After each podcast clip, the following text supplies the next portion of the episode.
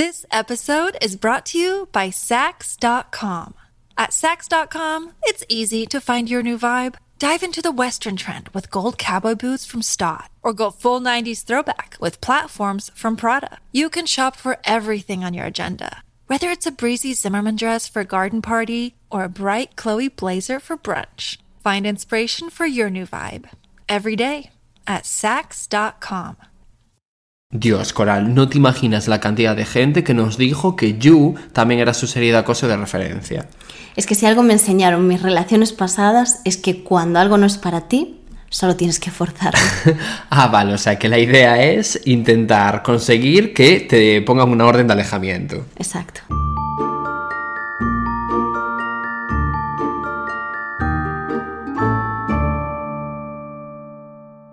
Muy buenas, yo soy Yayo. Y yo soy Coral. Y estáis escuchando Sofá, Manta y Crimen. Ese podcast que recomendarías a la gente si no fuera porque quieres que a tu fiesta de cumpleaños venga alguien.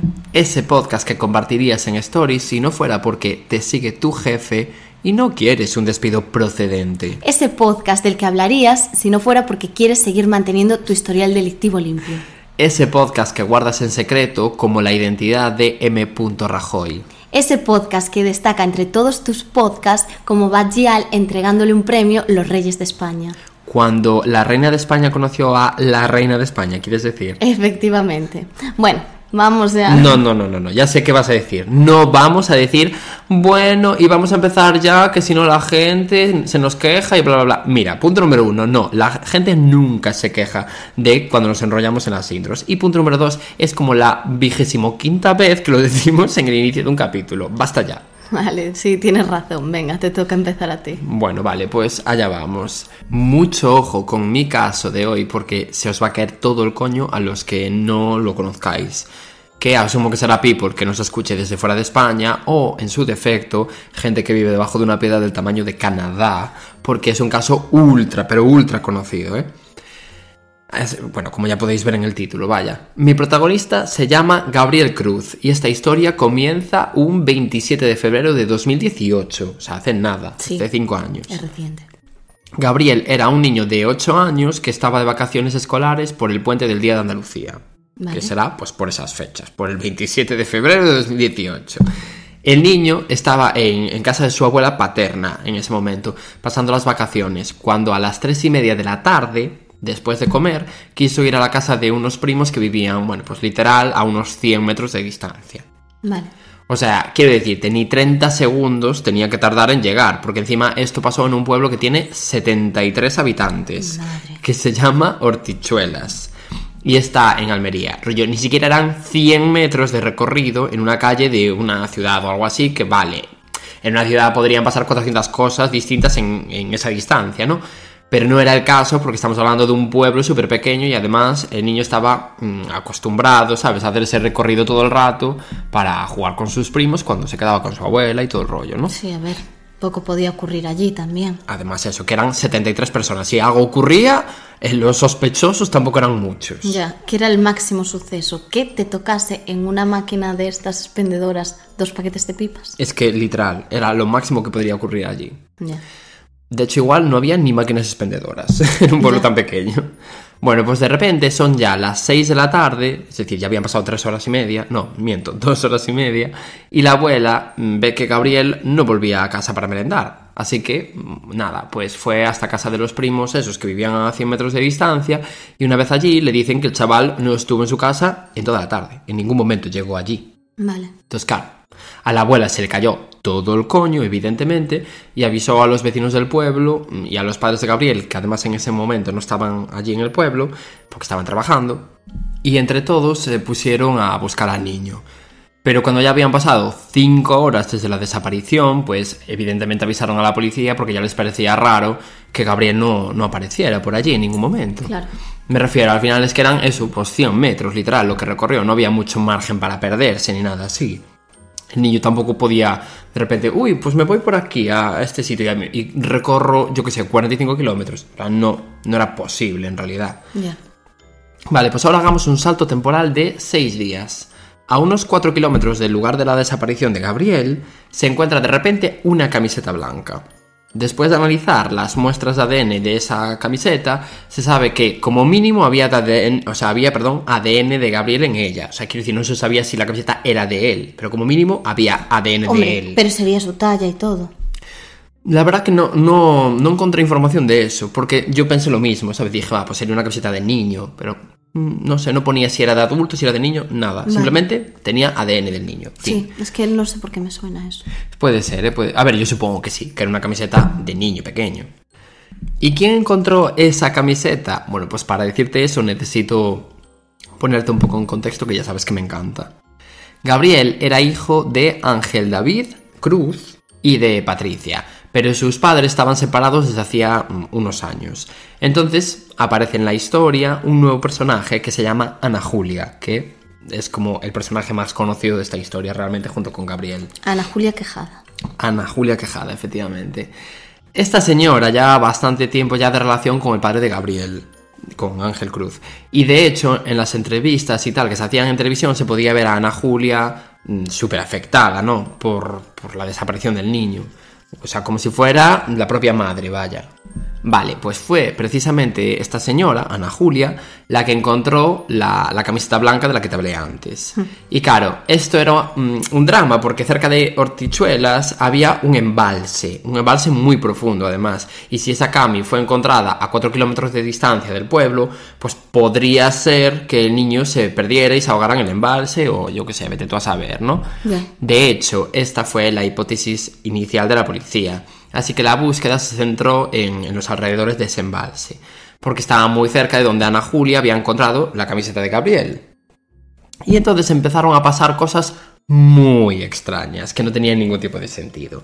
Para empezar, Ana Julia estaba con Ángel, el padre de Gabriel, en el momento de encontrar la camiseta, pero él en ningún momento vio esa camiseta. Simplemente Ana Julia se desvió en un momento aleatorio, ¿sabes?, del camino.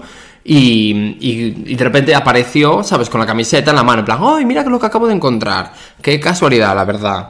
O sea, a ver, ya huele un poco raro eso. Además, resulta que la, la expareja de Ana Julia, un señor aleatorio con el que estuvo años saliendo, vivía súper cerca del lugar en donde fue encontrada la camiseta. O sea, ¿sabes? A cuatro kilómetros de ese pueblo. vale, vaya. ese dato no lo sabía. Pues sí.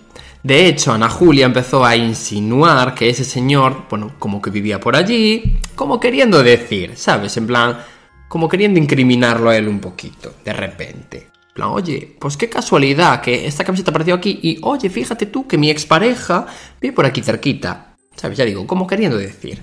Pero a la policía esta teoría no le tenía ningún tipo de sentido porque el señor, ¿sabes? Quiero decir, no tenía contacto con Ana Julia desde hacía años y no ni pinchaba ni cortaba en la historia. Ya. Incluso se llegó a plantear en algún momento que una expareja de Patricia, la madre de Gabriel, podría tener algo que ver, porque Sí, sí. resulta que tenía una orden de alejamiento, Patricia, en contra de él. Y de hecho llegó a estar en la cárcel por, por saltarse esa orden de alejamiento. Yo eso sí que lo sabía y a ver, tendría sentido que alguien le quisiese hacer daño a su hijo para Hmm. claro, fastidiarlo. sí, violencia vicaria. Sí, Pero investigaron y parece ser que tenía una coartada súper sólida. O sea, él no podía ser. sí. Así que con toda esta info, la policía comenzó a, evidentemente, sospechar súper fuerte de Ana Julia. Sobre todo a raíz del, del momento camiseta, porque les había parecido demasiada casualidad todo. ¿no? Y aquí empieza lo heavy, porque la policía decide avisar a la familia de sus sospechas sobre Ana Julia. Pero claro, le- les piden que disimulen lo máximo posible. Porque el niño aún no apareció y oye, mm, quieren intentar tender una trampa a ver si así encuentran a Gabriel porque no saben si está vivo, si está muerto o lo que sea, ¿sabes? Entonces, bueno, era como un poco su estrategia. O sea, tú imagínate el papelón de tu vida que te tienes que marcar como familia cuando te dicen, oye, mira, esta tía igual es la culpable de la desaparición de tu hijo, pero no, no cuentes el chisme que queremos tenderle una trampa. O sea, mm, ¿qué soy? ¿Un agente secreto? Kim Possible, de repente, como para poder fingir algo así. En plan, me parece horrible. Ya. Yo es que cuando fue todo esto, evidentemente lo vi en la tele, porque fue súper conocido. Y, y claro, yo no notaba nada. O sea, es que no, nadie parecía sospechoso en esa historia. Ya, al principio no, ¿eh? La realidad... O sea, yo este caso hasta yo lo conocía, ¿eh? Increíblemente. Y, y yo qué sé, yo en ningún momento sospeché de, de nadie en, en particular. Porque yo no sé, no se veía nada extraño. Pero bueno, ya digo, vaya papelón tuvo que asumir la familia, de tener que fingir, ¿sabes? De que mm, absoluta normalidad con, con esa señora cuando te estaba Hombre. diciendo la policía, no, mira, es que es sospechosa de que ha secuestrado a tu hijo. Tiene que ser durísimo. Y la persona que está con Claro. ella, ¿cómo, ¿cómo duermes con esa persona? Claro, claro, o sea, tú imagínate. Qué horror. Tiene que ser horror, espantoso. Y es tu hijo, que es como. Claro, o sea, yo entiendo. vida. Jolín, yo entiendo que la policía mm, te tenga que poner en esa tesitura, pero a la vez es horrible que te tengan que No, poner en esa tesitura. Claro, yo no sé si sería capaz. ¿eh? Tiene que ser horrible, pero bueno. Vale, pues con este papelón digno de Oscar que tanto Ángel como Patricia tenían que hacer, la policía empezó a investigar alrededor de Ana Julia. Además, tú imagínate, porque la policía, claro, dependía completamente de que la familia de Gabriel dejara actuar por su cuenta a Ana Julia, sin interferir en ningún momento en nada. Es que no das, no das. Claro, porque si no podría irse al traste todo y además es que no sabían si el niño estaba muerto o vivo en realidad. Qué horror. Es Es, que- que, la- solo la quieres coger y preguntarle para encontrarlo cuanto antes. Claro, claro, o sea, aunque sea de forma disimulada o incluso i- igual hasta mm, piensas que no es ella. Sí, sí. Y dices, nada, esto es- la policía está loca. Ya. ¿Sabes? Y Cualquier intentas cosa. como esculparla de alguna forma. No sé. Es que sí, puedes, puedes cagarla mucho. Horrible, vale. Pues en el periodo de investigación, la policía, en un momento dado, previa comunicación a los padres de Gabriel, decide interrogar a Ana Julia. No esperaban que confesara nada, simplemente le dijeron que bueno, mm, que como la investigación no avanzaba, pues querían hablar con todos los de la familia, por, bueno, pues si se les había pasado algún dato. Pero claro, en realidad la intención oculta de la policía era poner nerviosa a Ana Julia para que se viera acorralada de alguna forma y cometiera algún fallo en, sus acciones o en, la- o en sus declaraciones, ¿no? De hecho, incluso pusieron micrófonos en su coche y todo, ¿eh? Y de esta forma viajamos ya al 11 de marzo de 2018, es decir, 12 días después de la desaparición. Vale.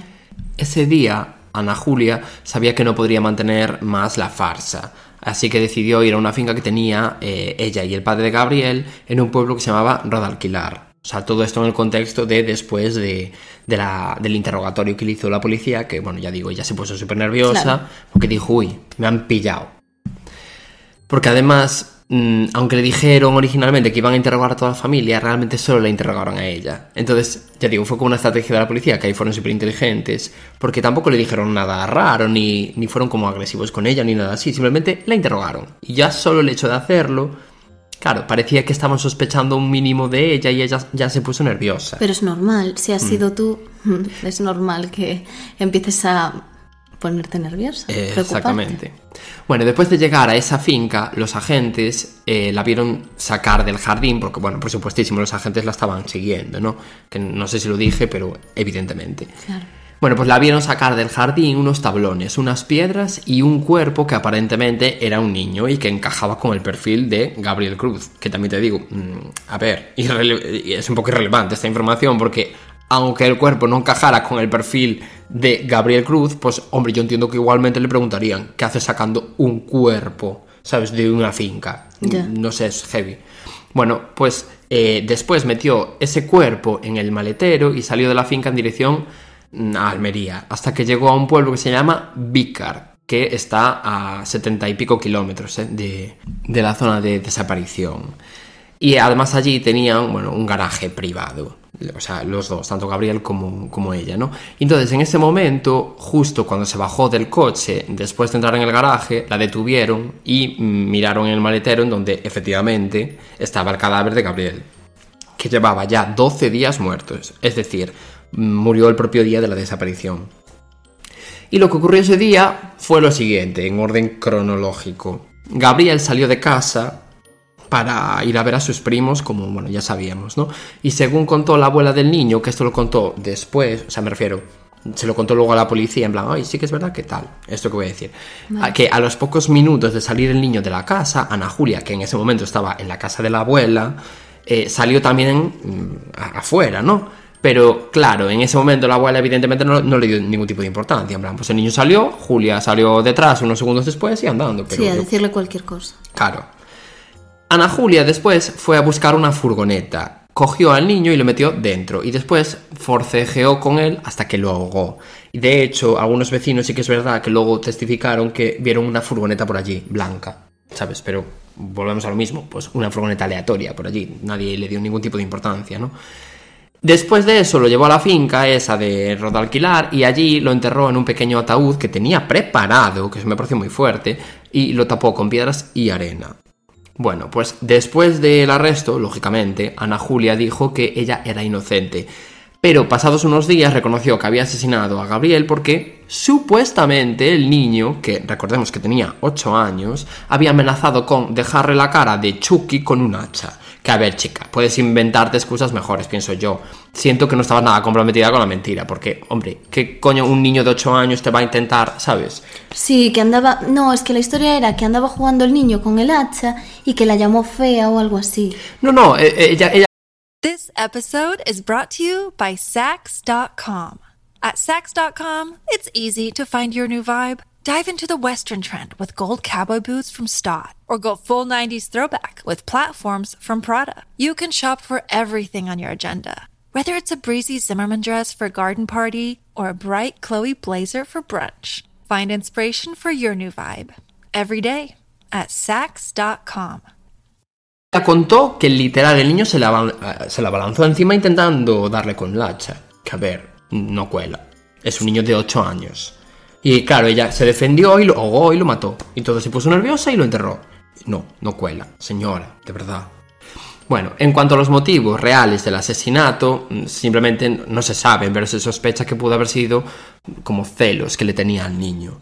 Y bueno, el 9 de septiembre de 2019 fue el juicio de esta señora, en donde el jurado popular la consideró culpable de asesinato con alevosía y se la condenó a prisión permanente revisable, que para quien no lo sepa es una figura, bueno, pues similar a la cadena perpetua que existe en España. Significa para Ana Julia un mínimo de 25 años de cárcel y después en 2044 su situación será revisada, por eso lo de revisable, y si pasado ese tiempo Ana Julia es capaz de demostrar que se ha re- rehabilitado, pues podría salir hipotéticamente de la cárcel de forma supervisada. Y si no es capaz de demostrar que está rehabilitada, seguiría en prisión. Y fue la primera persona en España en ser con- condenada con este tipo de... Ah, no sabía, la primera. Sí, la primera. Sí, porque esta ley, o sea, la, la ley que permitía la prisión eh, permanente revisable se aprobó en 2015 y ya digo, Ana Julia fue la primera a la que se le aplicó. Vale, Vaya. es que nunca habíamos hablado específicamente de lo que era la prisión permanente Ya. revisable. No, sí, porque yo creo que es una figura que existe en España y poco más. ¿eh? Sí. Y para terminar, este caso además mm, tiene bastantes curiosidades. Por ejemplo, ¿te acuerdas cuando apareció una camiseta blanca a 4 kilómetros del lugar de desaparición de Gabriel con ADN del niño? Sí. Pues resulta que la poli se dio cuenta, en parte, de que mm, Ana Julia escondía algo porque ese día estaba lloviendo muchísimo y sin embargo la camiseta que entregó Ana Julia estaba completamente seca. Ya. Que ya, punto número uno, eres corta, tía. De verdad, mójala un poco con agua, no sé. Mm, O ponla cinco segunditos allí en el aire y luego ya sí que la entregas. Pero hombre, si está diluviando no puedes entregar una camiseta sequísima que A lleva ver, allí días. has matado a un niño. eh, mm, Hombre, pero puedes ser inteligente No, a mayores de no, asesina. no, no. Pero claramente no. yo creo que no es compatible. Otra cosa que se supo es que Ana Julia drogaba con diazepam a Ángel para tenerlo tranquilito y que no participara demasiado en la búsqueda de, de Gabriel, o sea, los días de la desaparición, vaya. Que todo el rato le decía, ay, estás muy no sé qué, y le daba como eh, diazepam, Valium, para, Ya. o sea, para quien no lo conozca. Además, algo muy fuerte relacionado con este caso es que parece ser que Ana Julia tuvo un hijo con su primera pareja que murió cayéndose niña. Que murió cayéndose por la, por la ventana en Burgos muchos años antes de siquiera conocer a, a Gabriel y, y a, y a Ángel Cruz. Y en ningún momento, claro, en ese momento en ningún momento se sospechó del asesinato. O sea, de que era un asesinato, me refiero. Yo es que tengo cero dudas, la verdad, y me da igual. Pero Mm. Claro, tengo cero dudas. se tomó como un accidente, pero a raíz de este caso, por lo que sea, se empezó a sospechar que igual no había sido tal accidente y que Ana Julia había matado a su primera hija. Y de hecho, después de esto tuvo otro, ot- otra hija más que, o sea, está viva, y me refiero Sí. que es mayor a día de hoy. Pero sí, ya fue sospechoso en su momento, o sea, me refiero, se pensó que era un accidente simplemente, pero ya fue raro el accidente en sí, que el No, niño se cae por una ventana aleatoriamente, no sé. Y yo creo que yo opino igual que tú. O sea, ¿de qué se cayó? Te lo cargaste tú seguro, señora. Y por último, este caso fue especialmente difícil de llevar porque no había ninguna prueba de, de ningún tipo en contra de Ana Julia, en realidad, hasta que la pillaron con el cadáver, me refiero. Porque al ser un pueblo tan, tan, tan, tan pequeño, no había ni comercios, ni cajeros automáticos, ni tiendas, ni nada ¿sabes? Que tuviese una cámara de vigilancia que pudiese aportar algún tipo de, de, prueba. Me refiero, no había pues una imagen de una furgoneta yéndose o una imagen de Ana Julia metiendo al niño dentro del coche, ¿sabes? No había nada, ya. ninguna imagen de nada. Solo, y ni siquiera había pruebas de un vecino viendo no sé qué cosa. Sí, que la zona también está bastante aislada, entonces ahí... Es que con tampoco- 73 vecinos, ¿sabes? Es que ¿quién coño te va a ver allí nada? Ya. Entonces, claro, era muy difícil. Lo único que se sabía era, pues, como las sospechas que tú tienes genuinamente sobre una persona cuando empieza a hacer cosas. Sí, Pero en este caso yo creo que mm, sí que lo hicieron bien. la lo hicieron genial. Yo pienso que lo hicieron genial Sí. porque poner en contra, o sea, contra las cuerdas a una persona simplemente con gestos no es nada fácil. En plan, eh, vamos a interrogarla, vamos a avisar a la familia de que sospechamos de ella para que no cometan ningún error con ella. Porque claro, ellos lo hicieron no, no, no porque quisieran hacer partícipes de, a la familia de, de la investigación, simplemente para que no cometieran un error. Porque al final, si ellos sospechaban de Ana Julia, la familia, la familia también podría genuinamente sospechar de ella. Y no querían que les dijeran nada que pudiese poner en peligro a Gabriel en caso de que eh, estuviera con vida. No, sí, y está claro que ella en algún momento se vio completamente acorralada. Exacto. No sé, me parece un caso jevísimo, ¿eh? de los mm, peores que hay en España. A mí me parece terrible, pero porque simplemente mató al niño por, Por completos celos. Celos, por tenerlo a él para ella, pero es que es completamente absurdo. Porque, evidentemente, si matas al padre del chico con el que estás, esa persona vas a destrozarla para siempre, ya no vas a poder estar con él como estabas hasta ese momento, o sea, Evidentemente. con alguien em, que, no sé, que te demuestra que está para ti, es que ya todo va a ser la pena por su hijo. No, claro, y además es que él, eh, jolín, estuvo años con, con Ana Julia, entonces eh, te sientes un, un poco traicionado, ¿sabes? De... O sea, más que traicionado, engañado, en ese aspecto de... No, me has vendido que eres una persona que no, evidentemente que no es real, porque yo no estaba saliendo con una asesina, ¿sabes? Y, encima también el papelón de la, de la madre biológica del niño, de Patricia. Que claro, ves como la actual pareja de tu ex marido asesina a tu hijo. Me refiero que mm, no significa nada, pero oye, en el fondo sí que te tiene que joder, ¿sabes? Porque al final yo, yo me imagino que se le pasaron muchos pensamientos intrusivos a esa persona por la cabeza, de, de si no hubiese dejado a mi marido, o si mi marido no estuviese saliendo con esta tía, ¿sabes? Sí, le vas a dar vueltas, aunque no tengas para nada culpa de lo que ha hecho. No, claro que no. Esa, mm, es, de verdad, o sea, es que es súper duro. Y la escena del coche trasladando el cuerpo del niño, que ya tienes que tener una sangre fría porque aunque te veas acorralada y que están encima de ti, que te van a pillar, ir hasta allí para mover el cadáver me parece es inhumano. Bueno, y una cosa que no conté de eso es verdad, eh, claro, os conté que había un micro dentro del coche, pues luego las, las grabaciones no, no salieron a la luz nunca, ¿eh? porque de hecho se, se decretó secreto de sumario en el juicio precisamente para que no se reprodujeran esos audios, pero por lo que leí, los audios eran muy fuertes en el trayecto de cuando Sí. cogió al, al niño hasta el garaje, de Ana Julia diciendo, por tu puta culpa, no sé qué, ¿sabes? En plan, como gritando al Sí. niño muerto. ¿sabes? En plan de barbaridades, de que decía barbaridades. Sí, yo leí que cuando lo trasladaba ella a sí misma, o sea, hablando consigo misma, decía, ¿dónde lo llevo yo? A un invernadero.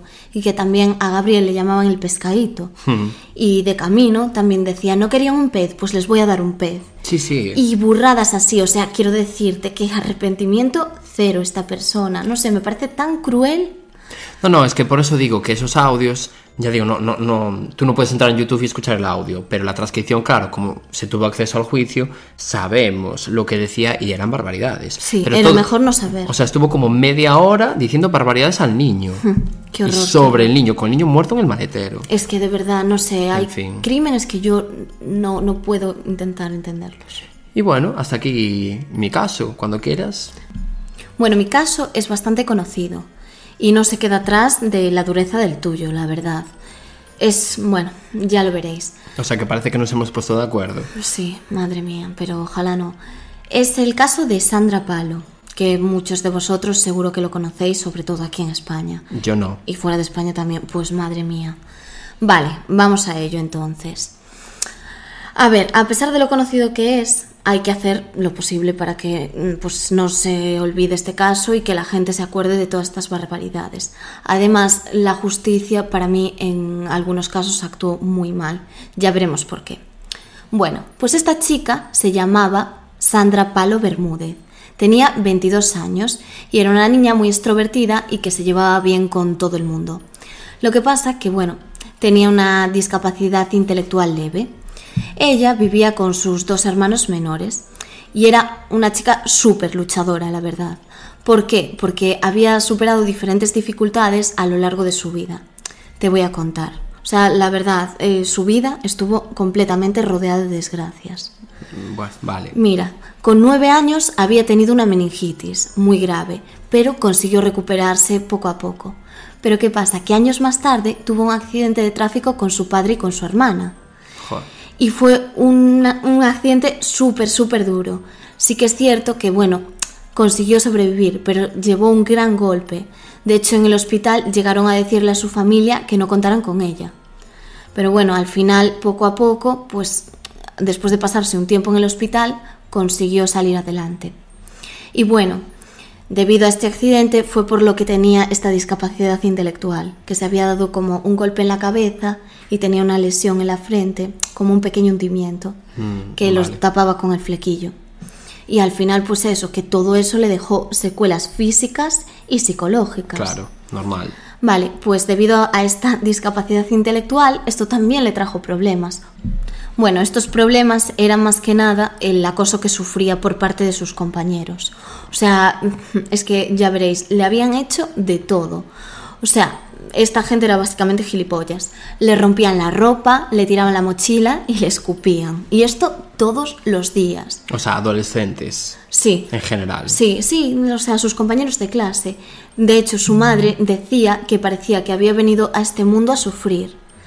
Es que de verdad me da muchísima pena este caso, porque todas las desgracias del mundo le tocaron a esta pobre chica realmente. Y es que no estáis preparados para lo que voy a contar. Bueno, esta chica llevaba un Wallman. Vale. Para, como para olvidarse de lo que le decían los demás y no escucharlos, para meterse en su mundo. ¿En qué año ocurrió esto? Te digo ahora. Walkman? Sí.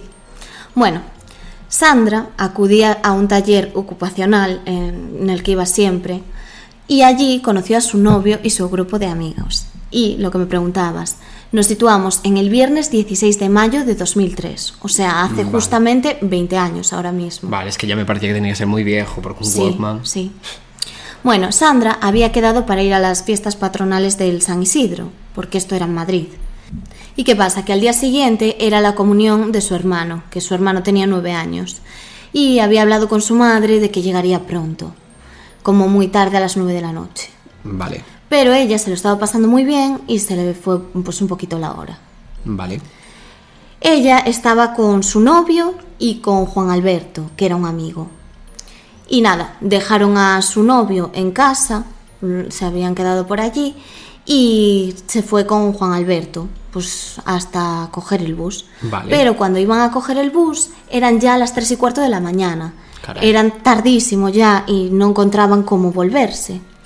Entonces, bueno, Sandra, la verdad es que estaba súper agobiada porque pensaba en cómo se iban a enfadar sus padres cuando llegase a esas horas. No, y encima al día siguiente tenía la comunión de su hermano. Por eso ella había quedado de llegar pronto. Pero ¿cómo volvía a esa hora? No, ya, ya. Entonces, bueno, los dos chicos deciden empezar a caminar por un arcén colindante a la M40. O sea, tú y yo de Torremolinos a Málaga. Sí. Y bueno, dejamos esta escena aquí y Imagínate en el caso de lo que le está pasando en este momento a la madre de Sandra. Juan Alberto le manda un mensaje y le pone, Sandra ha subido en el autobús y está de camino a casa, pero si no llega, mándame un mensaje. Y más o menos cinco minutos después le llega otro. Ya no hace falta que me mandes un mensaje si no llega Sandra, pero si llega, me llamas. This episode is brought to you by Visit Williamsburg. In Williamsburg, Virginia, there's never too much of a good thing. Whether you're a foodie, a golfer, a history buff, a shopaholic, an outdoor enthusiast, or a thrill seeker, you'll find what you came for here and more. So ask yourself, what is it you want? Discover Williamsburg and plan your trip at visitwilliamsburg.com. Vale. Es extraño. Y aquí ya la madre como que tiene un poco la mosca detrás de la oreja y empieza a pensar mal. Ya, es que sí que es un poco raro. ¿Qué pasó realmente entonces? Vale, pues volvemos a la escena. Mientras caminaban de vuelta a casa, se cruzaron con un coche. Un Citroën ZX. Era un coche que habían robado en Alcorcón. Y aquí dentro del vehículo iban cuatro jóvenes. Uno de ellos tenía 18 años, Francisco Javier, que llamaban el Malaguita. Y dos de ellos, que los dos se llamaban Ramón, uno se llamaba Ramón Santiago Jiménez y otro Jo- José Ramón Manzano, que le llamaban Ramoncín. Ellos tenían 16, 17 años. Y el otro, el más pequeño, Rafael García, que lo conocían como el Rafita. Pues bueno, este era primo del Malaguita. Los cuatro eran realmente unos psicópatas sin tener ni idea del tema. Pero es que, de verdad, o sea, vas a alucinar. Es que vas a alucinar, vale.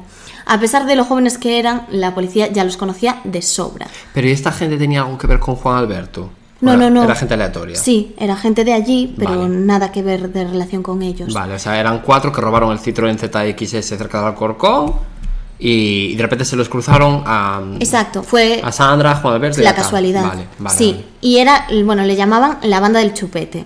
Y entre todos acumulaban más de 700 denuncias. Entre toda la banda, porque había más. Pero bueno, estos eran cuatro de los integrantes. Pues por robos de vehículos y alunizajes, que se dedicaban a eso. Vale. Y nada, Sandra tuvo la completa mala suerte de cruzarse en su vida con ellos cuando estaban buscando un local para realizar un alunizaje. Entonces, bueno, el mayor, el malaguita, se encaprichó de Sandra y dijo, me quiero enrollar con esta, cuando la vio. Y les ordena a sus amigos que lo suban a los dos, que quiere liarse con ella. Y lo suben a punta de navaja. O sea, paran el coche al lado A- de ellos. a los dos, o sea, y Sandra- obligan a Sandra y a Juan Alberto a subirse al vehículo. Sí, imagínate.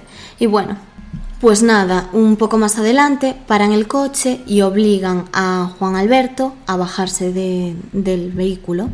Y nada, ahí están. O sea, imagínate el- la situación. Ella se queda sola completamente.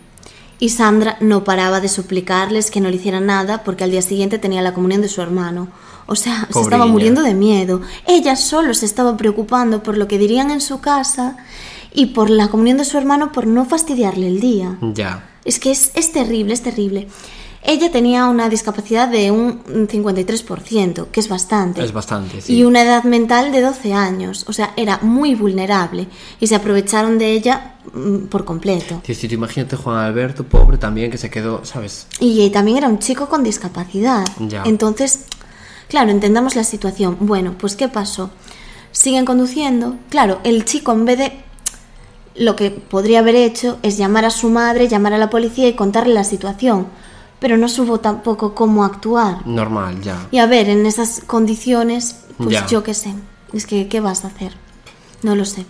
Bueno, su madre, claro, se preocupó, pero dijo, pues ya vendrá, ya encontrarían cómo volver. Ya. Después de recibir ese mensaje, tampoco te llegas a preocupar del todo. Hombre, no.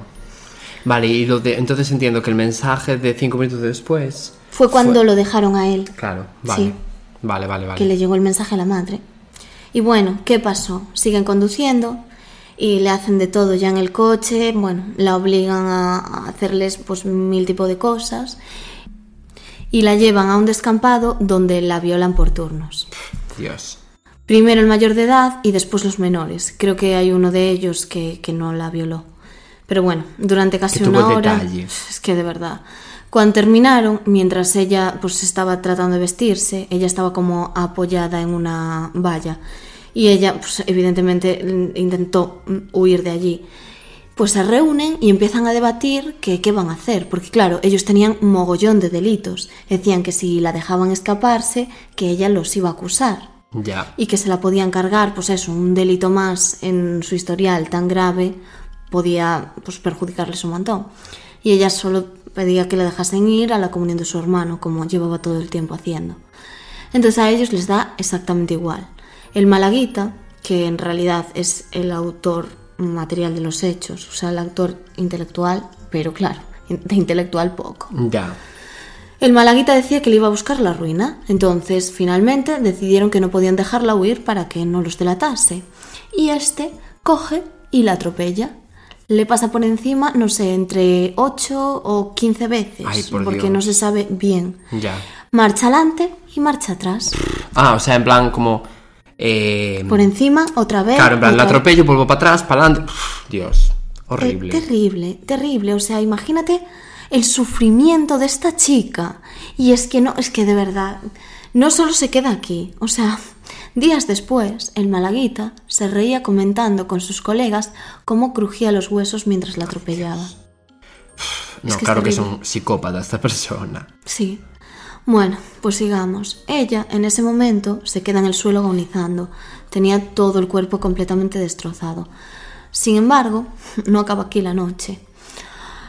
Ellos deciden ir a visitar una gasolinera para comprar un euro de gasolina en una botella de plástico. Le dijeron al dependiente que obviamente sospechó que se les había quedado tirada una moto y que necesitaban por eso la gasolina. Dios, un euro de gasolina, que hoy en Sí. día no te da ni para medio litro. Ya.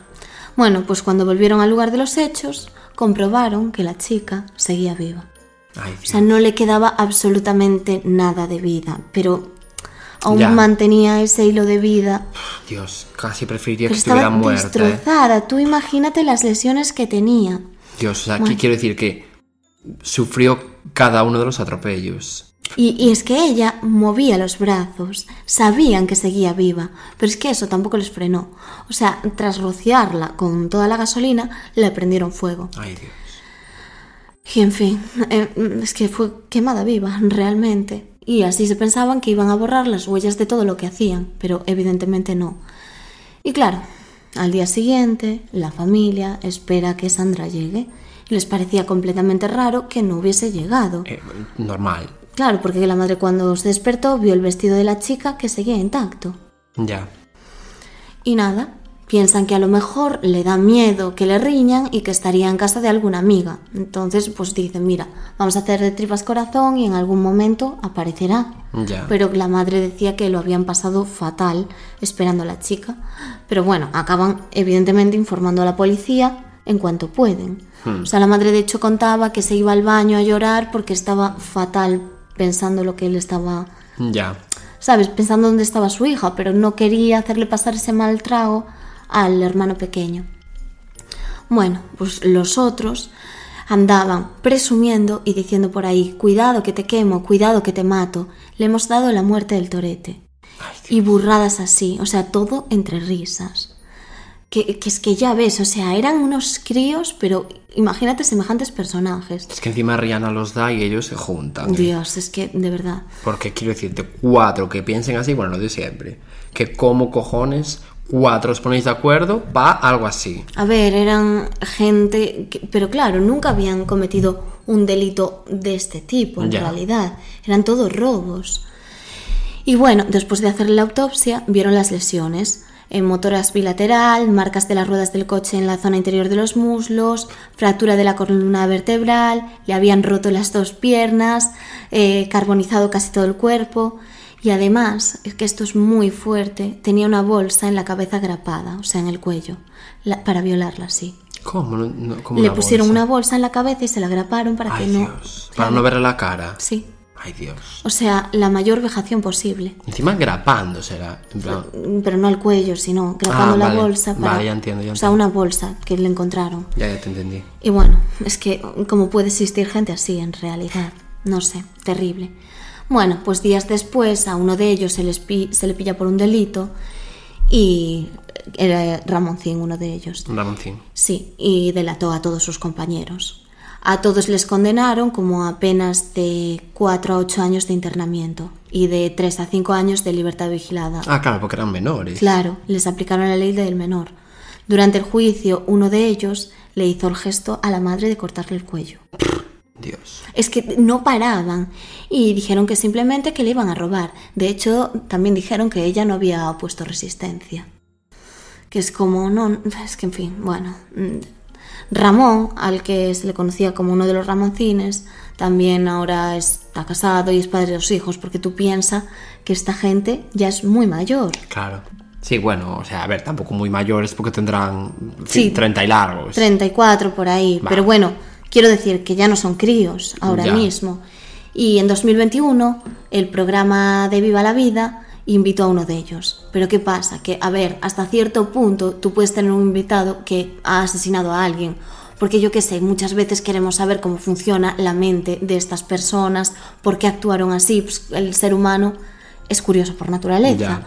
Pero una cosa es Ya al margen de... Claro. Bueno, como de la, las ganas de generar audiencia y polémica por parte del programa. y todo el Aparte, rollo, ¿no? bueno, eso está claro. Pero el problema de que se hiciese esto fue que la propia madre de Sandra estaba en el plató en ese momento. ¿En serio? Sí, eso lo llegaron a hacer. Y En él- 2021. Y, y ellos lo sabían, o sea, de nada. ¿Quién? Y, eh, la madre lo sabía, me refiero. No lo sé. Yo, a ver, dicen que no, pero yo quiero pensar que sí, porque sí que es cierto como que la estaban como medio avisando de que iba a hablar a alguien, pero no sé hasta Pero qué igual no le punto. dijeron, va a estar allí el asesino. No lo sé, no te lo puedo asegurar. Mm, A mí me parece que sí, pero me da igual. No, ya, ya, O ya, sea, pero- también me extraña que lo supiese, porque si no, hasta qué punto. Pero me parecería aceptas. mucho peor que encima la llevaran allí en plan, va a hablar alguien, pero no decirte nada. Pero es Y que de terrible. repente, ah, mira, qué curiosidad, es el asesino de tu hijo. Pero aún así Hija. te estás aprovechando porque en realidad la madre, aunque sepa que va a tener ese enfrentamiento con él, ella quiere hablar por su hija, darle voz. No, iba a Entonces, querer saber también. Y va a querer saber, y va a querer enfrentarse a él. O sea, es una situación en la que nunca puedes ponerla a ella.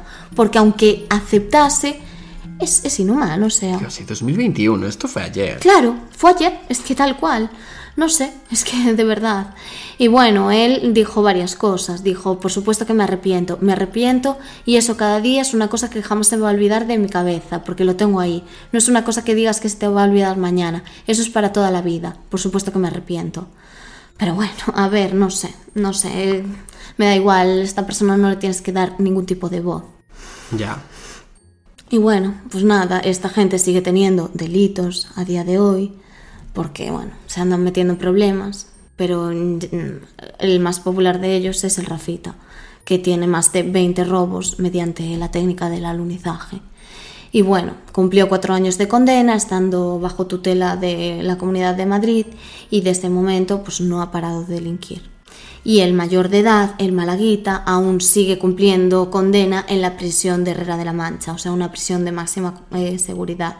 Y sí que es cierto que aquí va a pasar bastantes años porque él sí era mayor de edad, era el único. Claro. es verdad. Entonces, bueno, a él sí que le queda una condena larga por cumplir.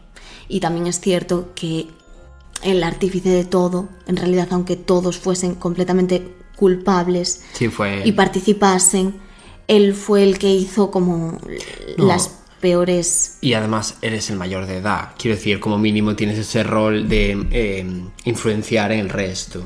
Ya solo Sin sea duda. como por, bueno, ¿sabes? Como por liderazgo, entre comillas. Sí, y allí cumple condena con otras personas como, Miguel- como Miguel Carcaño o José Bretón. Mm, Vale. Que, casos de los que aún no hemos hablado Sí. aquí, pero llegarán. Llegarán. Bueno, y a ver, ya hemos terminado. O sea, vaya, vaya dos casos hemos traído hoy, ¿eh? Sí, y bueno, menos mal que los hicimos ya porque mm, de verdad no quiero volver a hablar de esto. Es que parece que nos ponemos de acuerdo cuando traemos cosas así. Pero bueno. Y bueno, nada, eh, hasta la semana que viene. Ya sabéis, seguirnos en Instagram, en Spotify, sobre todo en Spotify. Sí, por favor, porque mm, si queréis seguir escuchándonos es la única manera que tenemos de poder funcionar. Sí, porque conseguimos mucha visibilidad con, con bueno, cuando nos seguís. Así que nada, ya sabéis, y un besito y hasta la semana que viene. Chao. Chao.